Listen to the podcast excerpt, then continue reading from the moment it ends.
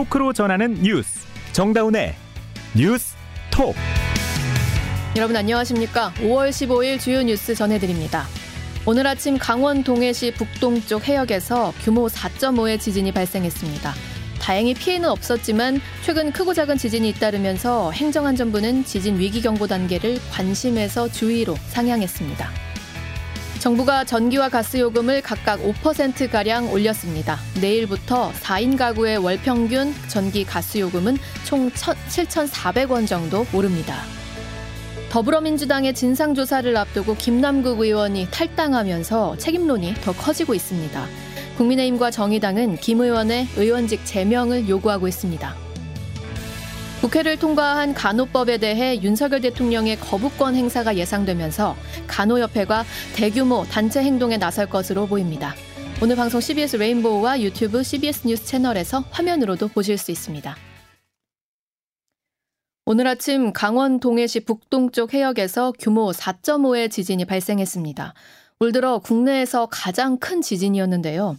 다행히 피해는 없었지만 최근 크고 작은 지진이 잇따르면서 행정안전부는 지진 위기 경보 단계를 관심에서 주의로 상향했습니다. 강원 영동 CBS 전영래 기자가 보도합니다. 오늘 오전 6시 27분쯤 동해시 북동쪽 52km 해역에서 규모 4.5의 지진이 발생했습니다. 이번 지진은 올해 한반도 주변 해역에서 발생한 지진 중 가장 큰 규모입니다. 규모 4.5 이상의 지진이 발생한 것은 지난 2021년 12월 14일 제주 서귀포시 서남서 해역에서 규모 4.9의 지진이 발생한 뒤 1년 5개월 만입니다.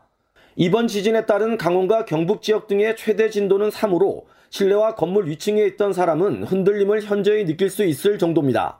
실제로 흔들림을 느꼈다는 유감 신고는 강원도에서만 18건이 접수됐으며 다행히 특별한 피해 신고는 없었습니다. 이른 아침부터 진동을 느낀 주민들은 각종 SNS 등을 통해 진동을 느끼니 무섭다는 내용 등을 올리며 불안감을 감추지 못하고 있습니다. 주부 김혜영 씨의 말입니다. 아침에 제가 자다가 침대가 흔들려서 눈을 떴는데 재난 문자가 바로 왔고 저희는 고층이다 보니까 또 더 느껴서 그런 건지 모르겠는데 아무튼 처음 느끼는 공포다 보니까 많이 불안하더라고요. 기상청에 따르면 지난 4월부터 동해시 주변 해역에서는 모두 55차례의 크고 작은 지진이 이어지고 있으며 이번 지진이 최대 규모로 파악됐습니다. 행정안전부는 지진이 잇따르자 지난달 25일 발령한 지진 위기경보 관심 단계를 오늘 주의로 상향하는 한편 주민들은 혹시 모를 상황에 대비해 행동 요령을 숙지해달라고 당부했습니다. CBS 뉴스 전영래입니다. 정부가 오늘 전기와 가스 요금을 각각 5%가량 올리는 인상안을 발표했습니다. 이 인상된 요금은 내일부터 적용이 되는데요. 정부 설명에 따르면 4인 가구 기준 월 평균 전기 요금은 3,020원, 또 가스 요금은 4,400원 정도 늘어난다고 하는데 실제로 이 에너지 요금이 그럼 한 7,000원 정도 안팎 오르고 그칠지 정확히 한번 따져보겠습니다. 산업부 이정주 기자 안녕하세요. 네, 반갑습니다. 네, 전기요금, 뭐 가스요금 인상된다 된다 이게 한 달 넘게 밀리다가 지금 결정이 났는데요. 지난주 금요일에 한전이랑 가스공사가 자구책을 먼저 발표를 하고 그 다음에 또 요금을 올린 거네요. 네, 어 정확히 말하면 이제 한 달 반 정도 걸렸는데요. 음. 그 2분기에 적용될 전기 요금 인상안이에요. 네. 2분기니까 4월 1일자 음. 이게 한 달 반 정도 밀렸고 어 일단 수치는 킬로와트 시당 네. 전기 요금은 8.0원. 음. 그리고 이제 가스는 M줄당 1.04원 네. 이렇게 올랐습니다. 음. 이창현 산업부 장관 발언으로 한번 들어보시죠. 에너지 공급의 지속 가능성을 확보하고 한전가스공사의 경영을 정상화하기 위해서는 일정 부분 전기 가스 요금의 조정이 불가피합니다. 이게 킬로와트시 M줄 뭐 말씀드려도 너무 어려워서 사실 이해가 잘 안 되니까 간단하게 한번 가볼게요.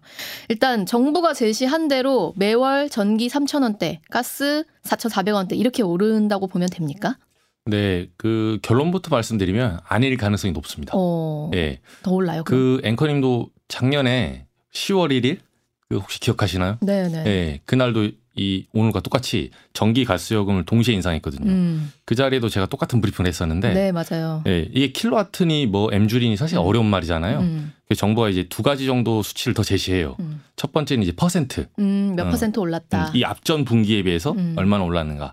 그렇게 보면 오늘은 이제 좀 우연찮게 전기 가스 둘 다 5.3%입니다. 네, 그리고 하나 더 이제 제시하는 게 그 평균 연금, 그러니까 4인 가구당 전기 가스는 보통 가구당 쓰잖아요. 네네. 1인 가구도 있고 2인 가구도 있고 4인 가구도 있는데 음. 통상은 이제 가구당 사용하다 보니까 가구당 평균적으로 한 달에 얼마를 더 낸다. 어. 네, 이게 지금 아까 수치상 보면 전기는 3,020원, 음. 가스는 4,400원 이렇게 네. 나왔는데 그때 저희도 여기서 브리핑을 했는데 결과적으로 틀렸잖아요. 엄청 올랐죠. 네, 음. 그때 앵커님이 이제 뭐 밖에서 외식 한 번만 해도 만 원인데 네. 뭐 5,600원 정도라면 음, 월에 그러니까. 이거를 폭탄이라 할 수 있냐 음. 했을 때 저는 그렇게 오르지 않을 것이라고 예측을 음. 했었죠. 뭐 제가 맞았다는 게 아니라 네. 우리 그때 뭐 난방비 폭탄 때문에 뭐 거의 막 80만 원 나왔다 이런 분들도 계시고 그쵸. 60만 원 나왔다 이런 분들 계셨잖아요. 예.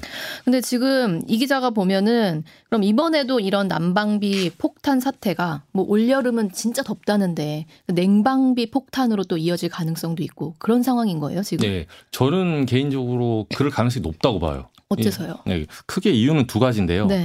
하나는 이제 평균의 함정. 음. 그때 말했던 대로 이게 조금 어려운 말인데 중위값과 평균의 이제 편 그거를 표준 편차라고 하잖아요. 네. 간단히 말하면 전기를 많이 쓰는 사람과 가구에 아예 안 쓰는 사람도 있어요. 그렇죠. 집을 비워두니까. 음. 근데 이 사람들은 가구를 합쳐서 음. 전체 에너지 비용을 n분의 1로 나누는 거예요. 아. 그렇게 하면 이제 허수가 나오는 거고 네. 실제 사용하는 사람들은 평균값보다 꽤 높게 설정이 되거든요. 음. 그렇게 된, 이제 되는 거고 두 번째는 이 전기 요금은 특수한 제도예요 또. 어. 예, 예를 들면 전기 요금에 누진세가 있습니다. 아, 이게 누진. 정비례하게 오르는 게 아니란 말이죠. 그렇죠. 음. 누진 구간이 있는데 음. 한마디로 전기 요금을 이제 절약을 더 많이 해라 음. 이런 취지로 이제 만든 제도인데 가스 같은 경우는 정비례합니다. 음. 예를 들면 뭐 1주를 썼을 때 100원이면 음. 3주를 쓰면 300원이에요. 음. 100주 100주를 쓰면 만 원이겠죠. 네네. 근데 전기는 그렇지가 않아요. 어, 100주 쓴 사람한테 뭐 5만 원 물리는 그렇죠. 거죠. 이게 이제 구체적으로 오늘 한전이 좀 물어보니까 음.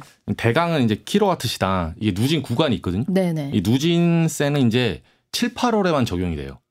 7, 8월이 한여름에 그쵸, 냉방기기를 많이 사용하니까. 어. 그래서 이제 1단계, 2단계, 3단계인데 음. 대략 뭐 1단계에서는 300kW까지 음. 120원, 2단계는 450kW까지 214.6원, 네네. 뭐 3단계는 400, 뭐 307.3원 이렇게 하는데 음.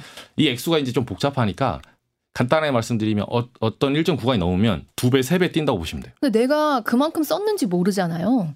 그렇죠. 어, 이게 그... 이제 이 제도가 가장 후진적인 제도 중에 하나라고 저는 생각을 했어요. 어... 왜냐하면 먼저 선 사용을 하고 후에 검침을 해서 요금을 받다 보니까 네네. 본의 아니게 폭탄 사태가 일어나거든요. 어, 그렇죠. 내가 얼만큼 썼는지 알면 조금 어 남은 기간 남은 한 달은 조금 아껴 써야겠다 이런 생각할 텐데 지금은 전혀 그렇게 안 되는 거잖아요. 그렇죠. 예를 들면 어. 우리가 뭐 금융에 비유할 건 아닌데 네. 카드 같은 경우는 음. 잔액이 계속 날라오잖아요. 한도가 다 차간다 이러면은 네. 이제 좀 아껴야 되는데. 네. 그러니까 뭐 월, 월급 처음 받고 나서 한 20일 지나면 잔고가 없으니까 우리가 아껴 쓰잖아요. 네. 근데 전기는 그렇지 않아요. 아, 자 그런데 어쨌든 지금 한전이 적자가 너무 크다 그래가지고 결국 뭐 이렇게 인상을 해야 된다 해서 하는 건데 이 정도 뭐 3,000원, 4,000원 그 평균 비용 올리는 것만으로는 적자도 못 메꾼다면서요. 그렇죠. 한전 적자가 이제 누적 적자는 38조고 네. 작년 한 해만 32조예요. 올 초에 이제 1분기에 6조 정도 적자가 났거든요. 음. 그래서 적자가 계속 커지니까 음. 이게 이제 근본적으로는 원자재 가격과 아. 소비자 가격의 어떤 괴리 그 그거는. 차이에서 나오는 거거든요. 아. 그 조홍종 단국대 경제학과 교수 인터뷰였는데요. 한번 들어보시죠. 지금의 요금 인상 수준으로는 사실 한전과 가스공사의 적자를 전혀 메꿀 수 없습니다. 그렇기 때문에 원가에 맞게 그걸 요금으로 반영하는 것이 원칙임을 다시 한번 강조하고 싶습니다. 원가에 맞게 비용 인상을 시키고 거기에 맞춰서 요금 올려야 된다. 그러면 엄청 올려야 되는 거 아니에요? 그렇죠. 음. 근데 이게 좀 합리적으로 보면 음. 그 우리나라는 가격 결정권을 정부가 쥐고 있어요. 네. 결과적으로 말하면 이제 콕 찔러서 말하면 대통령이 쥐고 있거든요. 음. 여당이 쥐고 있으니까. 음. 근데 그 유럽 같은 경우는 연동이 되거든요. 음. 예를 들면 우리가 뭐 토마토나 호박 이런 이런 뭐 어떤 야채 같은 경우는 보면 뭐 홍수가 나서 비싸지면 그때그때 반영이 되잖아요. 네네. 또 싸면 싸지고 음. 이런 식으로 연동이 되는데 음. 우리나라는 그렇지 않아요. 근데 어. 경직된 구조라서 이거를 이제 연동시키자는 목소리가 음. 많이 나오죠. 자, 그러면 일단은 지금 이 적자는 뭐 채권을 발행해서 풀어야 되나요? 어떻게 됩니까? 네, 이게 조금 어려운 문제인데 음. 한전이 이제 흑자를 보면 당연히 흑자 그걸 할 거고 네. 근데 한전도 전기를 사오는 구조예요. 어. 한국전력이라 해서 전기를 막 생산해서 직접 하는 게 아니라 네네. 밑에 이제 발전 자회사들이 있고 그렇죠. 거기서 네. 만드는 걸 사오죠. 네, 근데 사오려면 돈이 있어야 되잖아요. 음. 발전 자 회사도 이제 음. 뭐그 어디선가는 또 원자재를 구해야 되니까. 음. 근데 지불할 게 없으면 채권을 발행합니다. 어. 근데 그 채권 한도가 작년 말에 여야가 개정을 했어요. 네. 원래는 이제 자본금하고 뭐 적립금 해서 두 배인데 음. 이걸 다섯 배로 뭐 이런 식으로 했는데 이게 아마 지금은 한전 채권 발행도 추가 채, 이 발행도 쉽지 않은 상황. 아 그런가요? 정동욱 네. 중앙대 교수 발언 한번 들어보시죠. 그 다음 방법은 직접 재정 투입을 하거나 또는 한전채를 발행하는 것이 있는데 직접 재정 투입도 쉽지는 않습니다. 왜냐하면 지금 어, 세수가 안 좋아서 또한 한전채 발행도 쉽지는 않습니다. 채권 발행도 어렵다. 어떻게 해야 됩니까? 네, 일단은 음. 절약밖에 없고 방법은 네. 이제 경제계에서는 오늘 이렇게 요금 인상을 단행한 부분에 대해서 불가피한 조치였다. 음. 그러나 어, 유럽처럼 장기적으로는 원가에 연동되는 가격 체계를 좀 갖춰달라 아, 이런 주문이 있었어요. 원가에 연동된 가격 체계 그리고 일단 우리가 좀 아껴 써야 된다. 여기까지 듣죠. 이정주 기자였습니다. 여러분은 지금 뉴스다운 뉴스 정다운의 뉴스톡을 듣고 계십니다. 거액의 가상자산 거래로 논란이 된 더불어민주당 김남국 의원이 지난 주말 갑작스레 탈당을 하면서 책임론이 더 커지고 있습니다. 어제 민주당 쇄신 의원총회 결과에 따라 당은 김 의원에 대한 조사와 감찰을 계속하기로 했지만 실효성에는 의문이 제기됩니다. 보도에 허지원 기자입니다. 민주당은 어제 6시간가량 쇄신 의원총회를 열고 탈당한 김남국 의원의 코인 거래 논란과 관련해 진상조사와 윤리감찰을 계속하겠다는 방침을 세웠습니다. 김 의원이 어제 오후 탈당계를 제출하면서 당원 효력은 사라졌지만 민주당이 책임지는 모습을 보이려면 진상조사 노력을 계속해야 한다는 판단에 섭니다. 박광훈 원내대표입니다. 본인의 동의를 얻어서 최대한 조사를 진행하려고 합니다. 이미 확보된 자료를 통해서나 또는 다른 방법으로 하지만 현재까지 김 의원이 당내 진상조사팀에 거래 내역 등 관련 자료를 일부만 제출한 탓에 당장 조사를 이어가기에는 어려운 기류가 관측됩니다. 게다가 민주당이 탈당한 김 의원을 상대로 실질적 권한을 행사하기 어려워 김 의원의 자발적 협조가 필수적인 상황인 만큼 조사팀이 순항할 수 있을지 의문이 제기됩니다. 이해 조사팀은 김 의원의 조사 협조가 관건인 것으로 보고 추가 자체 회의 일정을 조율 중인 것으로 전해집니다. 한편 오늘 지도부는 김 의원이 징계를 회피하기 위해 탈당했다면 제명 처리할 수 있다는 논란에 대해 당규상 징계 절차 중이 아니었다며 선을 그었습니다. CBS 뉴스 허지원입니다. 김남국 의원의 갑작스러운 탈당 그리고 이 탈당한 의원에 대해 실효성 있는 당 차원 조사가 가능할 것인지 권영철 대기자와 조금 더 들어가 보겠습니다. 안녕하세요. 안녕하십니까. 네, 우선 이 탈당이 당 차원의 꼬리 자르기가 아니냐 이런 의혹이 지금 나옵니다. 어, 당 차원인지 아닌지는 모르겠지만은 민주당에서는 일단 아니라고 부인을 하고 있죠. 음, 네. 그리고 당 지도부와 협의 없이 탈당한 거다 이렇게 얘기를 하는데 그렇지만 누가 봐도 꼬리 자르기가 맞는 걸로 보입니다. 누가 봐도 꼬리 자르기다. 네. 왜 그렇죠? 민주당 차원에서 진상 조사를 하고 있었잖아요. 네네. 그리고 이재명 대표의 긴급 지시로 윤리 감찰에 들어갔단 말입니다. 그렇죠. 그러면은 이제는 남은 건 징계 수순이잖아요. 음. 근데 갑자기 탈당을 했다. 당 지도부와 협의하지 않았다고 하지만은 이재명 대표와 교감이 있었을 것이라는 아. 얘기들이 많이 나옵니다. 네. 지난 대선 때 이재명 후보를 수행하게 됐고 그쵸. 7인의 멤버이면서 음. 이재명 대표 시절 온라인 소통 단장, 음. 미래 사무부총장을 지내기도 했고요. 이재명 대표의 측근으로 네, 불리지 않습니까? 분류되죠. 음. 민주당 박용진 의원이 오늘 아침 김현정의 뉴스쇼에 출연해서 한 말 잠시 한번 들어보시죠. 무책임한 탈당이라고 생각합니다. 당을 사랑한다면서 모든 부담은 당에다 남겨놨고 그리고 어, 당을 더 공공한 처지로 몰아넣은 탈당이라고 생각을 합니다. 왜? 진상조사가 진행 중이었습니다. 당을 곤궁한 처지로 몰아넣은 탈당이다. 그렇죠. 음. 김남국 의원에 대해서는 어제 의총에서 국회 윤리위에 제소해야 한다는 의견이 많았다고 합니다. 그런데 음. 막판 결의문에서 빠졌어요. 그 빠진 음. 이유가 이재명 대표의 반대 아니냐 이런 얘기가 나와요. 어, 이재명 대표가 반대해서 빠졌다고요? 그렇습니다. 취재하는 과정에서 민주당의 한 중진 의원에게 들었는데 의총에서 나온 의견을 종합해서 결의문을 발표했는데 그 과정에서 국회 윤리특위 제소하는 안 등이 빠졌다는 겁니다. 어. 이 대표가 결의문 마지막 수정에 관여한 걸로 이렇게 알려지고 있습니다. 음. 박용진 의원 말 다시 한번 들어보시죠. 이 최종적인 결의문을 보고 매우 불쾌해서 의원들 전체 방에 그 어떻게 된 일이냐 원내대표 이 부분에서 해명해 주시라 했는데 미흡한 점이 있다 양해해 달라 이걸로 지금 끝난 상태예요. 그런데 이제 음. 결의문에 김남국 의원이라는 이름조차 거론이 안 됐다고 합니다. 어. 근데 민주당에서는 이런 이재명 대표가 뭐 반대해서 빠졌다 이런 내용 지금 사실이 아니다 이렇게 얘기하고 있습니까? 예, 그 권칠성 수석 대변인이 조금 전에 윤리위 제소 내용이 이재명 대표 반대로 빠졌다는 보도는 사실이 아니라고 해명을 했는데요. 네. 권 대변인은 김남국 의원에 대한 윤리위 제소는 당내 조사가 선행되어야 하고 의총 과정에서 다양한 의견이 있었기 때문에 최신 결의문에 실지 않은 것이다 이렇게 음. 얘기를 했습니다. 뭐 어쨌든 지금 이 탈당이 적절치 않다는 시선은 굉장히 많잖아요. 네. 탈당이 아니라 지금 의원직 사퇴해야 되는 수준의 논란이 제기된 거 아니냐 이런 거죠. 실제로 그렇습니다. 민주당 현역 의원들 여러 명의 입장을 들어봤는데 탈당이 아니라 의원직을 사퇴하는 게 옳다는 음. 얘기들이 많았습니다. 오선 의원인 민주당 이상민 의원은 김남국 의원이 탈당이 아니라 의원직을 사퇴한 게 옳다고 본다면서 네. 국회의원이 공직이잖아요. 음. 상임위 중에 그것도 이태원 참사와 한동훈 법무장관 청문회 도중에 후임 거래한 것이 지금 밝혀지고 있지 않습니까? 그렇죠.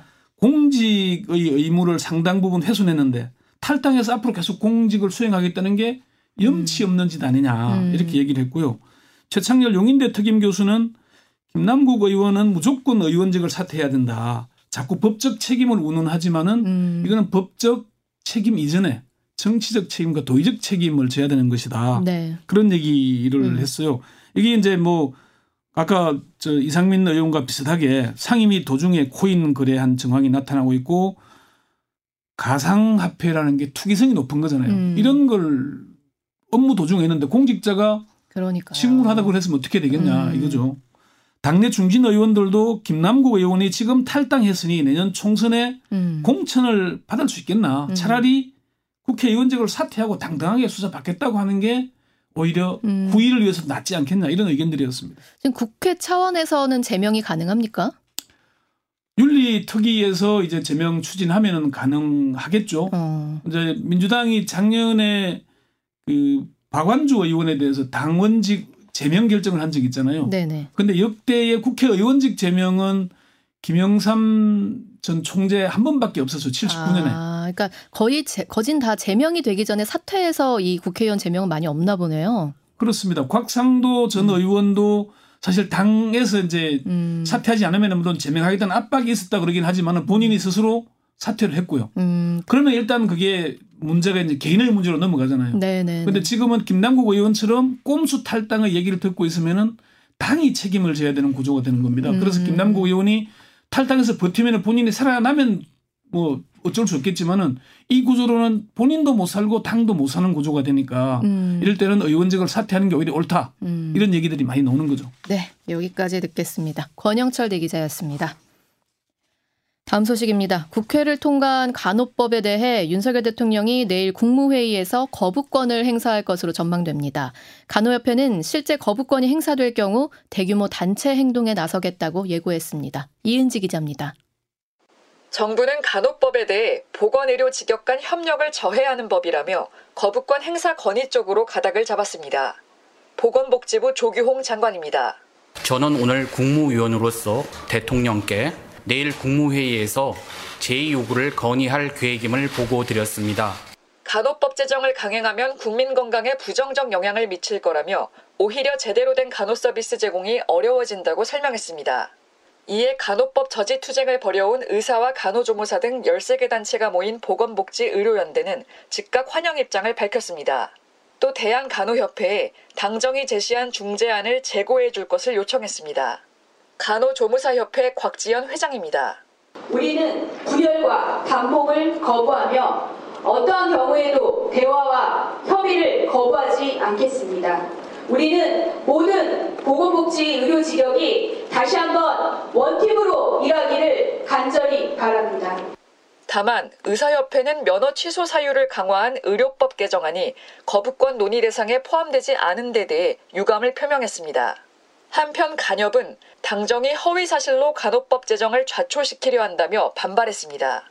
간협이 자체로 시행한 설문조사에서 응답자 98%는 적극적 단체 행동이 필요하다고 응답한 것으로 파악됐습니다. 간호사들은 실제 대통령의 거부권이 행사될 경우 단체 행동을 통해 정부의 정치적 책임을 묻겠다는 방침입니다. CBS 뉴스 이은지입니다.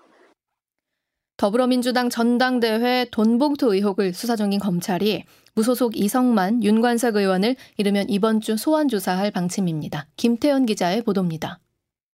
검찰의 소환 대상자는 일단 압수수색 등 이미 강제 수사를 벌인 윤관석 의원과 이성만 의원 두 사람입니다. 검찰은 애초 이성만 의원을 내일 부를 예정이었지만 국회 일정이 생기면서 다른 날짜를 조율 중입니다. 이 의원 측은 신속히 공개 출석해 조사를 받겠다면서 내일 자세한 내용을 밝히겠다고 예고했습니다. 이 의원 조사가 늦어지면서 다음 소환 예정자인 윤관석 의원의 검찰 출석도 덩달아 미뤄졌습니다. 검찰 관계자는 머지않은 시점에 현역 의원을 조사할 방침이지만 두 의원의 소환이 이번 주를 넘길 가능성도 배제할 수 없습니다. 앞서 검찰은 돈봉투 살포 정황을 포착하고 두 의원의 사무실과 자택 등 20곳을 동시 다발적으로 압수수색했습니다. 검찰은 윤 의원이 민주당 전대를 앞두고 강래구 전 수자원공사 감사위원을 통해 수천만 원의 자금을 마련하도록 한 것으로 의심하고 있습니다. 또 이 의원의 경우 강래구 씨 등과 공모해 마련한 900만 원을 선거운동 관련자에게 살포하는 데 관여한 혐의를 받습니다. 검찰은 두 의원의 조사를 마친 뒤 돈봉투 살포의 최종 수혜자인 송영길 전 대표의 소환에 나설 방침입니다. CBS 뉴스 김태현입니다. 미국 여자 프로골프 LPGA 투어에서 고진영 선수가 통산 15승의 위업을 달성했습니다. 지난해 손목 부상으로 고전했던 아픔을 극복하고 네타차의 열세를 뒤집은 짜릿한 우승이었습니다. 김조휘 기자가 전합니다. 고진영은 오늘 미국 뉴저지주에서 열린 LPGA 투어 코그니전트 파운더스컵 마지막 날 다섯 타를 줄이며 네타차 열세를 만회하고 선두인 호주 교포 이민지를 연장 끝에 제쳤습니다. 지난 3월 HSBC 위민스 월드 챔피언십까지 2년 만에 한 시즌 2승 이상을 이뤄냈습니다. 지난해 손목 부상 후유증으로 6개 대회에서 컷탈락 3번, 기권 1번 등 슬럼프로 세계 랭킹도 1위에서 5위까지 떨어졌던 아픔을 딛고 이뤄낸 우승이라 더 값졌습니다.